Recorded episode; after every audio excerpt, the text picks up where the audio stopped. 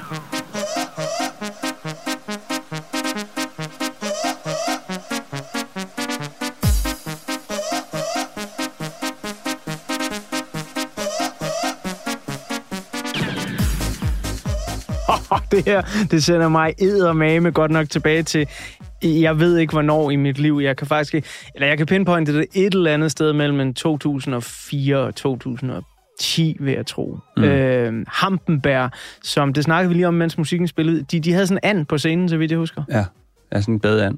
Ja.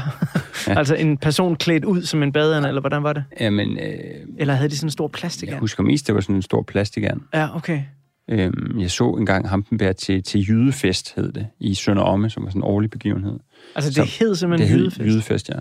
Nå. Øh, og, og det var sådan en klassisk halvbal. Altså lige præcis, som man kender, og måske endda elsker det.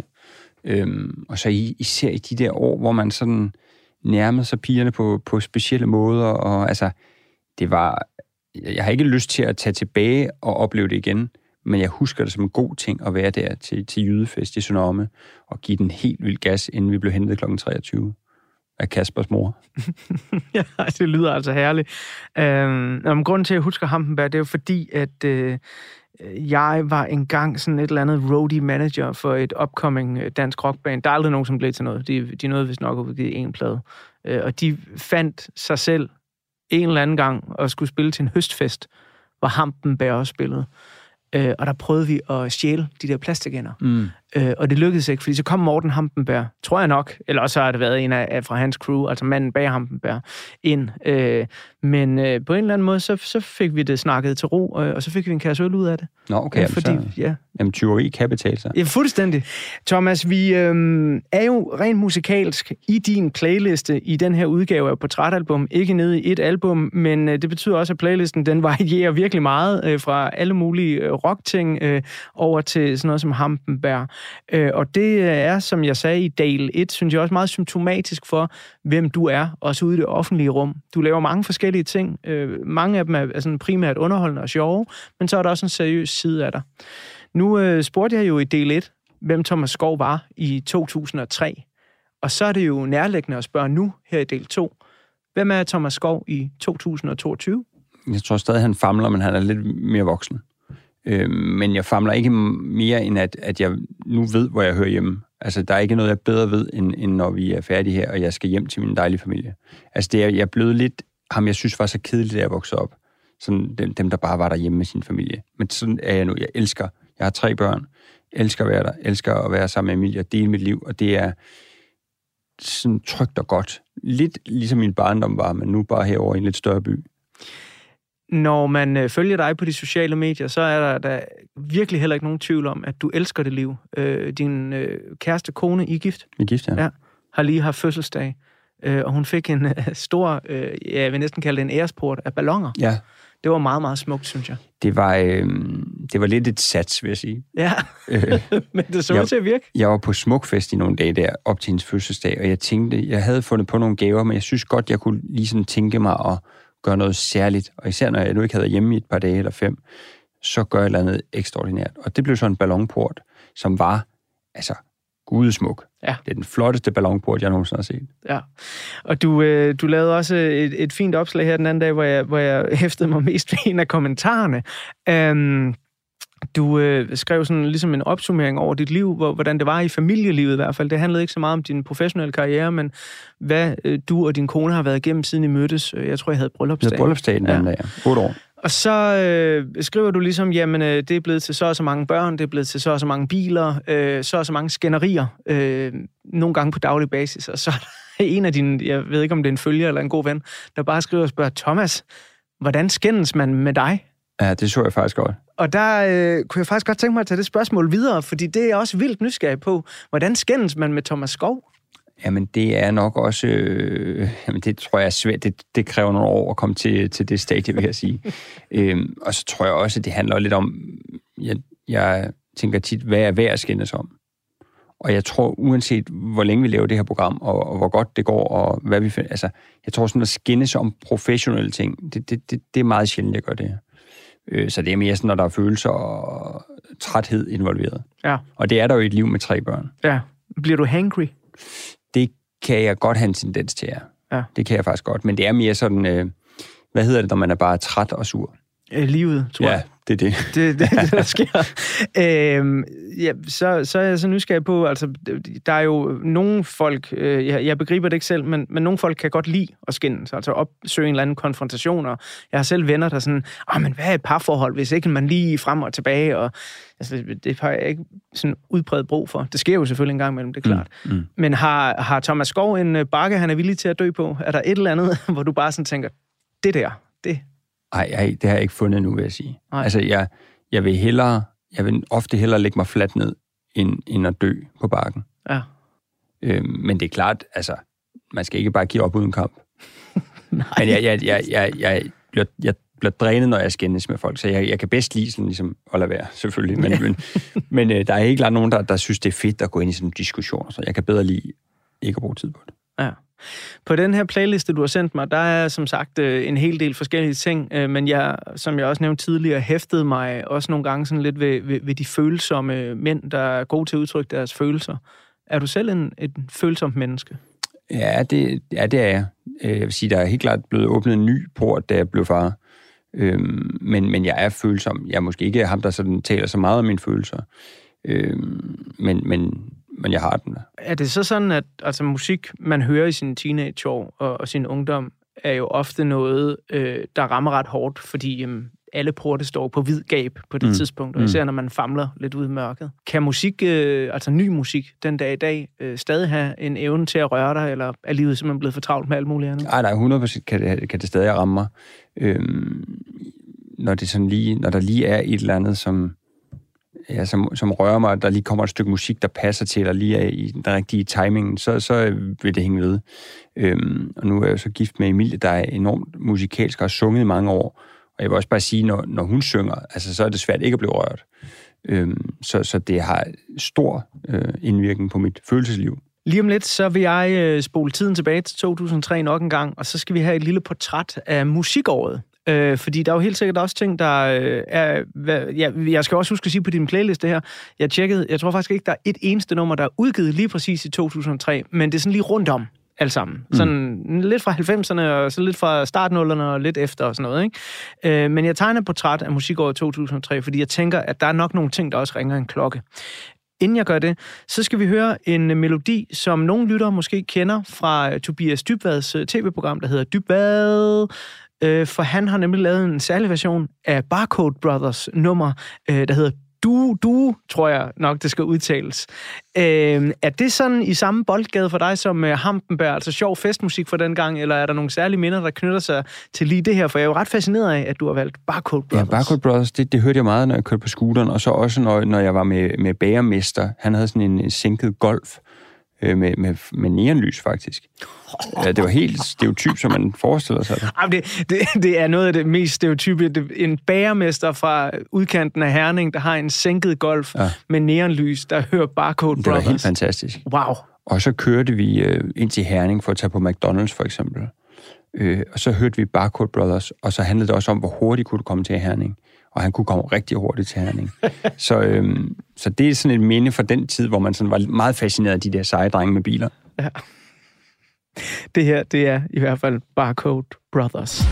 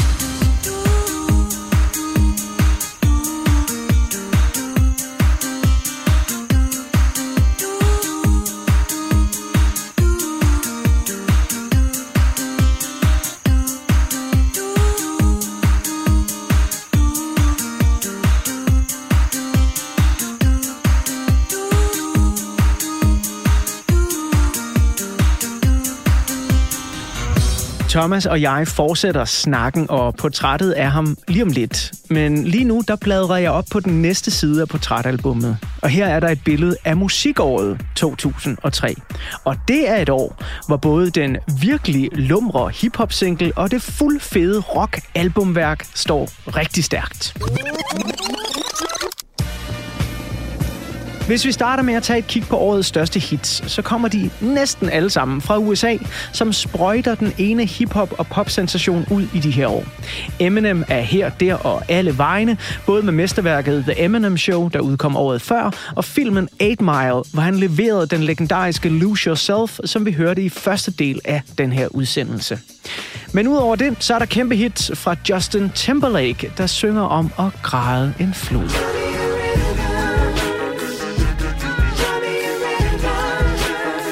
Der er sexet pop fra Kelis, som bare elsker milkshake. Og Lummer Soul fra Sean Paul på nummeret Get Busy. Shake that thing, miss. Can I, can I shake? Der er tunge beats til fitnesscentrets vægtløfterafdeling og klubbens dansegulv på 50 Cents største hit nogensinde. Bottle full of bub, look mommy, I got the X, I'm into taking drugs. I'm into having sex, I ain't into making love, so come give me a hug. Og så er der smuk, sexet, intelligent og velsnækkereret pop-hip-hop på årets største duet mellem Beyoncé og Jay-Z, som er vanvittigt forelsket på nummeret Crazy in Love.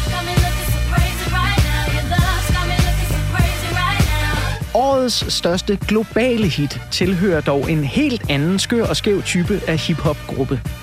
Ligesom Prince og Michael Jackson årtier forinden nedbrød barriere verden over og transcenderede musikpolitiets snopperi og genrefascisternes tyranni, så var gruppen Outcast klar til at gøre en stor forskel for musikåret 2003. For lige meget om du var tyk, tynd, sort, hvid, religiøs, ateist, israeler, palæstinenser, 9 år gammel eller 90 år gammel, mand, kvinde eller 99 ting derimellem og udenfor, jamen så kunne du ikke undgå at rock lidt med på Outcasts skøre kæmpehit Hey Ya. One, two, three, uh.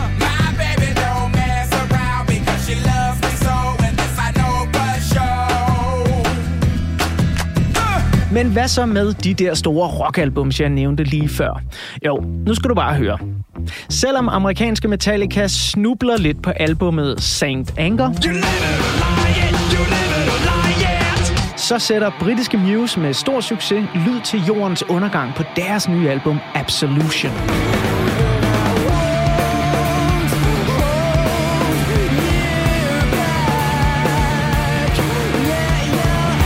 Radiohead tilslutter guitarforstærkeren igen på det George W. Bush-kritiske album Hail to the Thief. Linkin Park triumferer med albumet Meteora.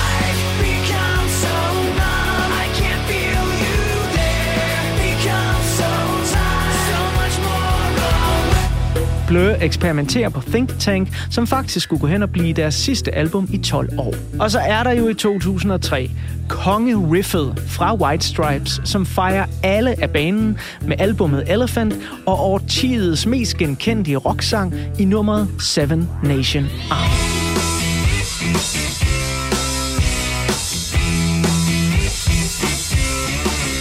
Herhjemme i den lille danske Annedam er der en mindre revolution af høj kvalitets indie rock og pop i gang.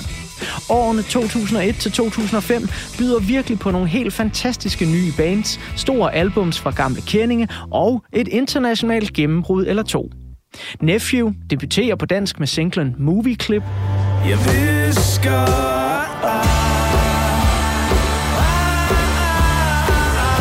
Carpark North debuterer med et solidt debutalbum og sangen Transparent and Glasslike, der godt kan betegnes som en af de mest velskrevne danske rocksange i årtier, og den bliver også en af årets store radio-ørehængere.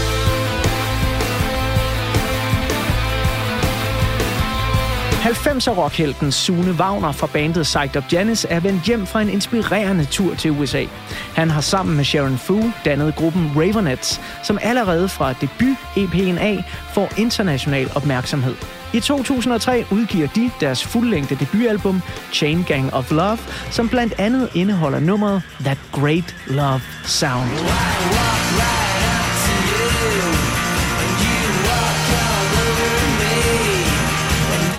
Men det er som sagt ikke kun de nye navne, der viser stor styrke i 2003. God gamle Kashmir beviser, at kvaliteterne på deres hidtil bedste album, The Good Life, ikke var en enlig svale. I 2003 udgiver de nemlig et af deres kunstneriske hovedværker i form af albumet City Lights. Og der hitter de stort med numre som The Aftermath, Surfing the Warm Industry og første singlen Rocket Brothers. I miss you so much, boy.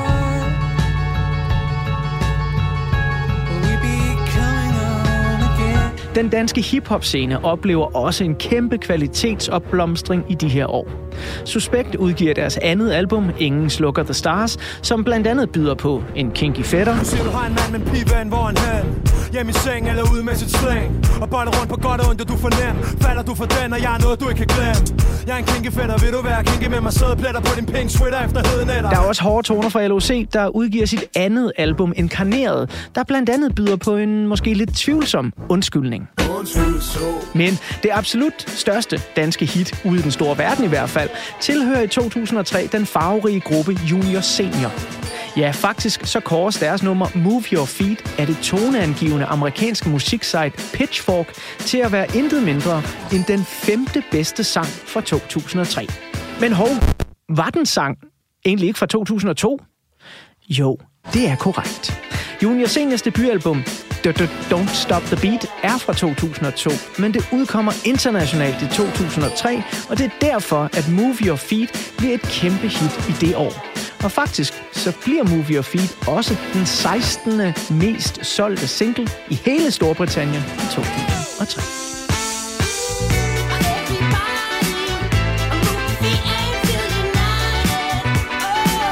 Men om den unge, cirka 17-årige Thomas Skov, han nåede at opfange de her store hits fra 50 Cent og White Stripes, eller den danske musikscenes opblomstring, eller om han bare havde hovedet dybt begravet i sin egen gymnasieplaylisten, gitaren, der ikke virkede, og scooteren, der var fed at køre på. Det vil jeg spørge ham om lige på den anden side af det her nummer, som han har udvalgt til den her helt særlige udgave af Portrætalbum, hvor det altså ikke handler om et enkelt album, men en hel playliste fra Thomas Skovs gymnasietid. Det her, det er det formidable 1997 Eurodance Trance nummer Aquador fra tyskeren Sash.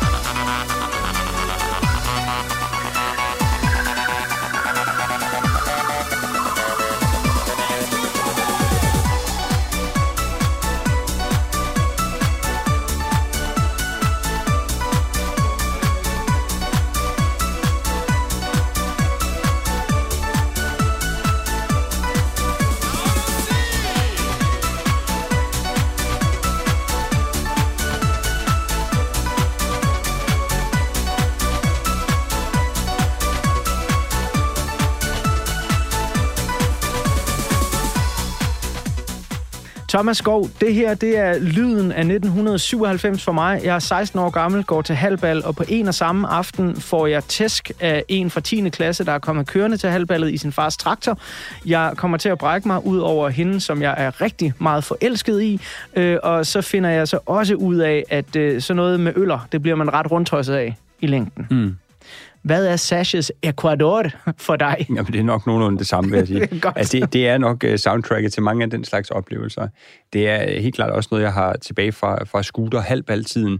Men jeg må faktisk sige, når jeg hører det i dag, og det der kunne jeg godt finde på at sætte på, mm. måske ikke en tirsdag morgen, eller en tirsdag aften for den sags skyld, men en fredag aften i, i godt selskab, kunne jeg godt finde på at høre det der stadigvæk. Det er faktisk et rigtig fedt nummer. Jeg synes, det er så fedt stadigvæk. Og ja. det er hverken med ironisk distance eller noget. Det er bare gennem godt. Jamen det, og jeg har, jeg, har faktisk, jeg har faktisk brugt lang tid af, det lyder helt forkert det her, men jeg har brugt lang tid af mit liv på at finde ud af, hvad for noget musik jeg hader, ja. og hvorfor jeg hader det. Ja. Og jeg havde på et tidspunkt den fejlslutning, at alt, hvad der hed Eurodance, det kunne jeg ikke fordrage. Og det er først senere, når jeg bliver voksen og kan træde tre skridt tilbage, at jeg sådan finder ud af, jamen den her Eurodance, der kommer i de tidlige 90'er og op til midten af 90'erne med Culture Beats, Mr. Wayne, Technotronic, Snows, Informer, Sashes, Ecuador, alt det her, det kan jeg faktisk rigtig godt lide. Mm. Men der kommer så et skifte på et tidspunkt, hvor det går over i det, som jeg tror med et sådan lidt frækt ord kaldes tykkegummipop. Altså, hvor Aqua kommer frem. Øh, de er nu så også meget gode i starten. Men Toybox, øh, Cartoons, alle de her bands. Mm, mm. Og så finder jeg sådan ud af, Nå, jeg er jo kommet til at skære det hele over en kamp. Og det skal man jo slet ikke. Det tror jeg, du er helt ret i, det der. Man skal lytte efter. Og så tror jeg også, man skal huske på, at musik er jo ikke nødvendigvis... Altså, det, man kunne sagtens lave madpyramiden inden for musik, mm. fordi der er jo ikke noget, du skal have... Altså, der er noget, du ikke skal have hver dag. Ja. Men så er der noget, du skal have en gang imellem. Jeg vil så sige Days og Toybox og den slags. Det skal du måske aldrig have. Men, Days! Det men, var det... Øj, de var de vilde. I'm your Tamagotchi,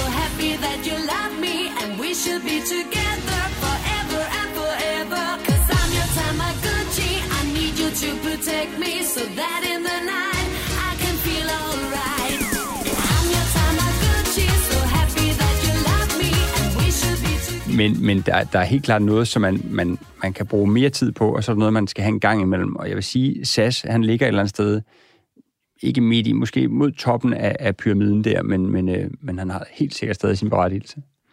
Nu øh, lagde jeg jo altså, lavet længere portræt af sådan musikåret fra 2003, selvom det jo kun er overskrifter. Der er jo kommet masser af ting, som jeg ikke har nævnt her. Øh, var der noget af det her, der sådan også ramte dig i der gymnasietiden? Altså sådan gut som 50 Cent, øh, for eksempel, eller Beyoncé og Jay-Z's Crazy in Love, Outkast? Øh. Jeg vil sige, 50 Cent øh, ramte mig, og jeg, jeg deltog på et tidspunkt dengang i en uh, konkurrence på P3, hvor man kunne vinde øh, Get Rich or Die Trying. Ja og jeg vinder det her album, og jeg er så lykkelig. Men der går, der går fire måneder, vil jeg tro, inden jeg får albummet. Oh. Så det er fire måneder i, i, i ren desperation over, hvornår får jeg det her skide album, for jeg vil så gerne have det, have den her CD. Og endelig kommer den, og, og, og jeg er lykkelig. Men, men det er jo også vildt lang tid øh, for, for en på 17 på det tidspunkt. Altså, du ved, på fire måneder, når man er 17 år gammel, kan ens musiksmave nærmest ændre sig. Man kan være et helt andet sted i sit liv, ja. Fuldstændig. Ej, hvor må jeg, ej, jeg gå og vente på det. Det må jeg da ved, være Jeg ved ikke, hvad der foregik derude det. Jeg, nej. jeg prøvede at ringe og skrive alt muligt, men, men, øh, men endelig kom det så. Ja. Øh, men nej, ja, 50 Cent, han, øh, han vækker helt klart øh, også minder ja. ind i mig. Var der så noget på den danske musikscene der, du kunne bruge til noget? Altså registrerede du sådan nogle ting som Kashmir eller Carpark North eller Nephew, der begyndte at boble i de år der? Kashmir var jeg også øh, på. Øh, det synes jeg også var rigtig fedt. Allerede faktisk fra The Good Life var jeg... Øh, om jeg var fan, det ved jeg ikke, men jeg var også bevidst om, at det var også noget, man skulle kunne lide. Ja. Men jeg kunne rent faktisk også godt lide det. Ja. Øhm, junior Senior har jeg faktisk også altid synes var, var ret fedt, fordi det var sådan noget helt andet, og sådan lidt mere let, og jeg har aldrig, jeg har aldrig tænkt over, det, det har jeg sådan set stadigvæk ikke, hvad der bliver sunget i tekster. Så det for, for mig er musik tit, hvad gør det ved mig, min krop, og hvad, hvad gør det ved mig, når jeg sådan øh, hører det, og kan, kan, jeg lide, kan jeg lide den følelse, jeg får. Øh, og det kunne jeg godt med Jonas Senior, kan jeg huske. Men, men så må jeg også sige, det, det, det er et dejligt gensyn, fordi jeg har ikke tænkt på det i mange år. Nej. Så det kan godt være, at jeg skal høre det, når vi, øh, når vi tager hjem herfra. Prøv at sætte uh, Don't Stop the Beat-pladen uh, på der, fordi jeg er helt sikker på, at der er visse ting på den, du vil synes er mega fedt stadigvæk. Og så er der ting, hvor du tænker sådan, wow, det er godt nok 2002, det der. Mm. Øhm, jeg øh, vil gerne bladre op på en side af portrætalbummet nu, som øh, jeg nogle gange har med i programmet, andre gange ikke. Men øh, det er en af mine øh, egne favoritsider, fordi den både kan pege lidt frem, lidt i nutiden, lidt bagud. Øh, det er en side, hvor der både er øh, lykke og frihed og store livsbegivenheder. Øh, jeg har det sådan nogle gange, at øh, jeg elsker små øjeblikke af total frigjorthed. Altså, hvor man føler, at man bare har sluppet alt. Øh, og man lige, det, det kan vare fem sekunder, så, så er man helt fri. Øh, jeg kan huske, jeg engang i 20'erne øh, på en eller anden måde øh, slap afsted med at blaffe hele vejen til Prag. Og den sidste, jeg bliver samlet op af, øh, det er en øh, Pepsi øh, en, en Pepsi truck chauffør. Altså han kører kun med Pepsi Cola. Øh, og han taler ikke et ord engelsk. Men i den tid, jeg sidder i hans truck, og det har vel været en time eller sådan noget, der bliver jeg simpelthen tilbudt så mange Pepsi'er. Øh, og det er jo i, i 20'erne, hvor øh, jeg ikke har nogen penge og sådan noget. Og jeg kan bare huske, at jeg sidder oppe i hans førerhus der, og ser sådan, man begynder at komme ind til Prag, ind igennem de her industrikvarterer, der er ude først, og bare drikker alt det Pepsi, jeg kan hele verden. Og lige der, der tænkte jeg bare sådan, fuck, hvor er livet bare, ah, det er dejligt. Ja. Sådan et øjeblik øh, fra, fra Thomas Skovs liv, hvor kunne det være henne? Åh, det er fandme med godt spørgsmål, det vil, det vil jeg sige. Altså, det er, øh, det er jo ikke noget, man nødvendigvis støder på øh, hver dag, det der, hvor man sådan bare Nej. tænker, ah. Øh, men, men, men hvis det skal være musikrelateret, så tror jeg, at nogle gange man kan stå et eller andet sted, hvor man øh, danser helt ekstremt grimt, og det gør alle rundt om en også, og man er sådan set ligeglad med, hvordan man ser ud, og ja, ja. hvad folk tænker om en, og hvad der foregår, og Øhm, jeg, jeg har af og til haft øh, oplevelsen af nogle gange at skulle øh, på diskotek Søpavillon, jeg ved ikke, om det hedder diskotek, men Søpavillon, der ligger her i København, øhm, er blevet spurgt, om jeg, jeg vil være en form for DJ. Mm. Så er det sammen med kobbel, så tager vi derind og spiller nogle sange. Det kunne blandt andet for eksempel være Sasha Ecuador. Og det der nogle gange er, når man rammer et stykke musik, hvor man kan se, at det virker på dem, der er der, og det virker også på en selv, fordi man jo har sat det på, fordi man gerne vil høre det. Og det der øjeblik, hvor man sådan bare danser helt vildt grimt, hvor det er meget armene, der bare kører, øhm, det kan jeg godt savne nogle gange. Det der, hvor man er fuldstændig ligeglad med, hvordan folk ser en. Man er bare til stede lige nu og her, og det handler ikke om andet end bare at nyde øjeblikket. Øhm, så, så hvis vi taler musik, så er det noget, der nogle gange sker. Det der, når man bare sådan danser så grimt, at, at, at ja. Jeg nævner jo de her øjeblikke, fordi jeg har haft en del af dem i mit liv, men jeg må jo også erkende, at mange af dem, de liv så ligger nogle år tilbage. Øh, og jo ældre jeg er blevet, jo, jo færre der er blevet af dem. Øh, livet er travlt. Man får sig et arbejde. Man har en hund, der skal gås tur med. Der er forskellige gørmål osv. Jeg, jeg er sådan lidt... Øh, jeg, jeg, jeg ved... Tror du, at de kommer tilbage, når man bliver ældre? Ja, det vil jeg tro, men jeg tror også, den, måske faktisk, de er der nu. Man har bare ikke rigtig tid til at registrere dem. Altså, jeg tror da, jeg tror da sagtens, jeg kan oplevelser, hvor jeg bare sådan er helt frigået og bare til stede lige nu og her. Men, men jeg tror bare, at den tid, hvor man sidder og reflekterer over det, er måske ikke til stede. Men, men øh, ja, ja, du slår mig da som en, der er meget godt til stede lige der, hvor du er lige nu. Og det tror jeg måske er det første sted at være. Ikke? Jo, men jeg har det også ret godt lige nu. Ja. Det, det er rart. Vi, vi sidder i et rum, hvor der er gulvtæp på. Jeg har taget skoene af, og jeg kan sådan jeg kan mærke jorden under mig. Ja. Det her synes jeg er et rigtig godt øjeblik til at spille øh, DAD's 1900 and Yesterdays.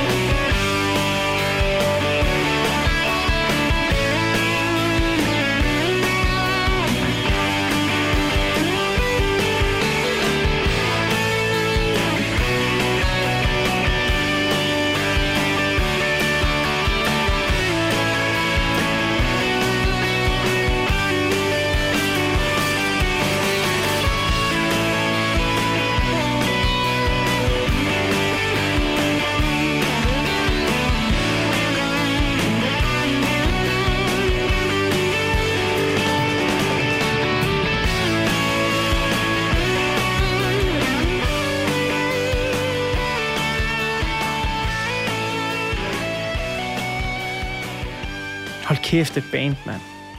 Jeg drak jo faktisk min første øl sammen med D&D. Sammen med det. Sammen, sammen med. Ikke til en D&D-koncert. Sammen med. Hvor, hvordan kom, slipper man afsted med at drikke sin første øl sammen med D&D? Jeg er, hvad skal vi sige, 15 år gammel. 14. Det er lav. Så er, skal de spille i Herning Kongresscenter, hvor jeg også har været med Helmi. Men der er en konkurrence i Herning Folkeblad, hvor man kan vinde billetter og et meet and greet med D&D. Og det er øh, sådan lige der omkring guitarårene, hvor man sådan har lært at spille den der på, på guitar, ikke? Sådan nogenlunde. Og jeg kan huske, at jeg er så forhippet på, at jeg vil vinde et meet and greet med D&D, at jeg får min mor til at printe altså afsindig mange af den her konkurrencelodseddel øh, på, på skolen, hvor hun arbejder. Og jeg udfylder den så og går ind til Herning Folkeblads redaktion med alle de her altså bunker og bunker og bunker af lodsedler. Og jeg vinder to billetter til D&D plus et meet and greet med min ven Christian, som også var stor fan. Og vi ser koncerten, og vi står bagefter og er helt forventningsfulde og spændte på at skulle ind og møde D&D. Og vi kommer ind backstage, og alene det at være backstage var jo helt fantastisk. Og der sidder de så alle sammen, og vi har spist lavkage og drikker øl. Og så siger de, vil vi ikke have en øl? Og man er sådan, jeg havde jo ikke lyst til øl. Selvfølgelig havde jeg ikke det. Men på den anden side, når man står med sine største idoler, så, så hverken tør eller vil man sige nej, så jeg sådan, jo, det vil vi gerne. Og så, får vi sådan en grøn tuborg og et stykke lavkage, og møder dem alle sammen og får billeder med dem, og får deres autografer. Og jeg kan huske, at jeg får tre af hver autograf. Og Stig siger, du må bare love, at du ikke sælger dem. Og det gør jeg selvfølgelig ikke.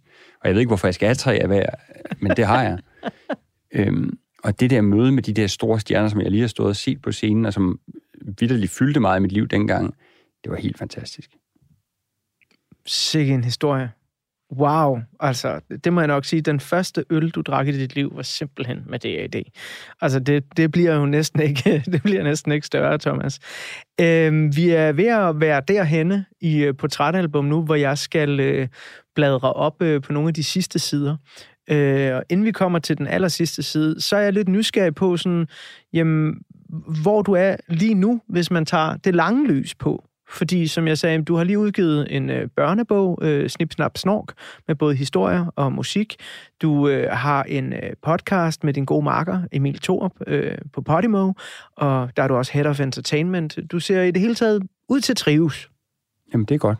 Det, for det gør jeg også. Det er godt. Ja. Hvad så, når det lange lys bliver sat på om 10 år? Hvad kunne du godt tænke dig, at der skete? Jeg vil sige, det, der er allervigtigst for mig, det er sådan set at øh, have en god relation til mine børn. Altså, det, nu snakker du også lige kort om det der med den podcast, jeg lavede, da min far døde, og det er jo ikke, fordi jeg havde en dårlig, dårlig forhold til ham, slet ikke. Men, men hele podcasten drejede sig om det der med, hvilket forhold man har til sine forældre eller til sine børn. Og der må jeg bare sige, noget af det, jeg tænker allermest over, det er, hvordan sikrer jeg mig, at vi bliver ved med at have et skønt og godt forhold. Øhm, så det håber jeg, at om 10 år, når, når den største er 17, og næste er 14, altså at vi sådan stadig har noget, måske kan det være musik, musik er på en eller anden måde et, et, et godt øh, bindemiddel mellem mennesker, så det der med at kunne blive ved med at være nysgerrig over for musik, og selv hvis Ellen kommer hjem og spiller noget, der minder om øh, Barcode Brothers, bare i 2025-versionen, så skal jeg ikke have standardreaktionen, som er sådan, hvad er det for noget, du hører der? Men mere være sådan, spændende. Øh, så jeg håber, vi på en eller anden måde, øh, og det er det, der er vigtigst for mig, at, at have en god relation til min, til min familie. Men det håb, bliver det nogle gange til en bekymring også? Det kan blive en bekymring, når jeg sådan ser på, hvordan mit eget forhold til min, min, min far var. Som, som var vitterligt. Der var, ikke noget, der var ikke noget ballade, men der var bare ikke rigtig, der, der var bare mere potentiale i den, tror jeg. Ja. Så jeg tror, hvis jeg var taget til Helmi-koncert med min far, havde det måske været et andet sted. Så jeg tror, det er det, der ligesom er konklusionen. At, at, at have et godt forhold til, til mine, mine børn og min familie. Så øh, skal vi bladre op på den sidste side af portrætalbum. Øh, og det er en øh, side, som nogle elsker og andre hader. Fordi på den sidste side, der er der et billede af din begravelse. Hvordan skal du herfra, Thomas Skov? Jamen, altså, øhm, jeg håber næsten, at... Øh, ja, det er, fandme, det er et godt spørgsmål. Øh, fordi jeg synes, begravelser kan være enormt smukke. Øh, da min far døde, var det i virkeligheden... Selvfølgelig var det rørende, men det var også meget smukt på en måde. Min morfar døde tidligere i år, og det var også sådan, han var 90, og der var ikke nogen, der var, der var ikke trist som sådan, men det var øh, selvfølgelig lidt ærgerligt, kan man ikke sige men det var en meget, meget smuk sådan afsked. Så, så, øh, så jeg tror, i forhold til musikdelen af det, så øh, kunne jeg godt tænke mig, at øh, Emilie skulle synge til min begravelse. Det tror jeg måske ville være svært. Det kommer an på, om hun er ked af, at jeg er død. Det vil vise sig. jo. Det vil jeg tro, hun er. Øhm, og så kunne jeg faktisk godt tænke mig, og det, nu kan det godt være, at jeg bliver, der går en anden øh, selvfed med alarm, men nogle af de sange, vi har lavet, som er sådan nogle godnat-sange, man kan sige, godnat og død har jo på en eller anden måde, er jo i familie med hinanden, fjern beslægtet. Øh, så jeg kunne faktisk godt tænke mig, at, at en af de sange, vi har lavet i det der snip snap snork univers som vi selvfølgelig ikke hører i dag, men, men, men som handler om det, det, det der med at finde ro, og det har været dejligt, og nu er vi ligesom, venter vi på næste gang. Altså, det kunne jeg godt tænke mig, at en af de skulle, øh, skulle synges.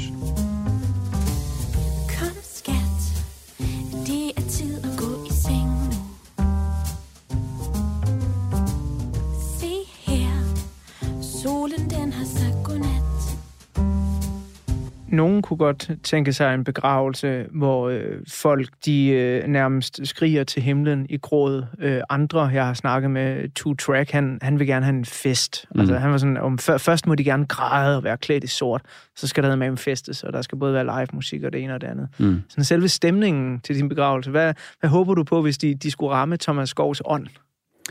så skal det selvfølgelig, så skal Top of a Gigolo show spille. Altså, bare uden mig på, på blokfløjte. Ja.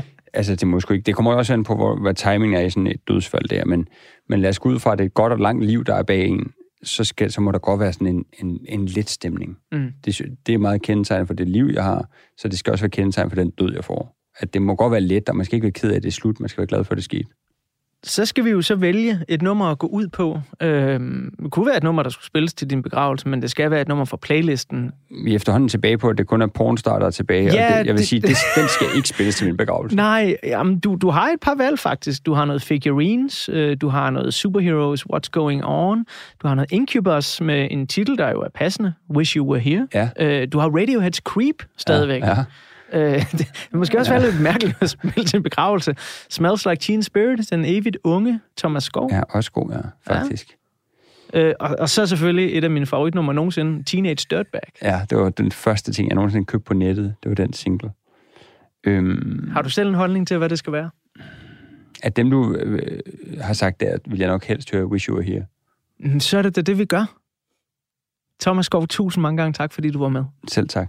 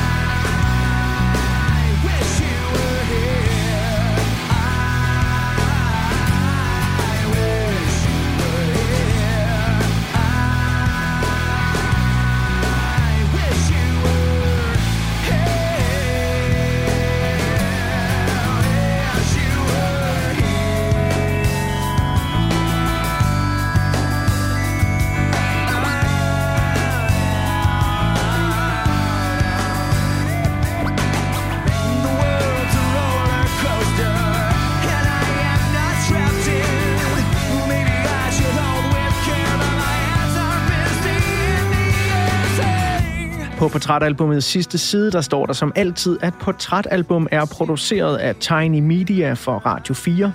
Mit navn er Anders Bøtter, og sammen med min lyddesigner Emil Germod, så vil jeg gerne sige tusind mange gange tak, fordi du lyttede med. Der er flere portrætter fra programmet her, hver fredag kl. 17-19 på Radio 4, eller i Radio 4's app, som du kan hente i App Store eller hos Google Play.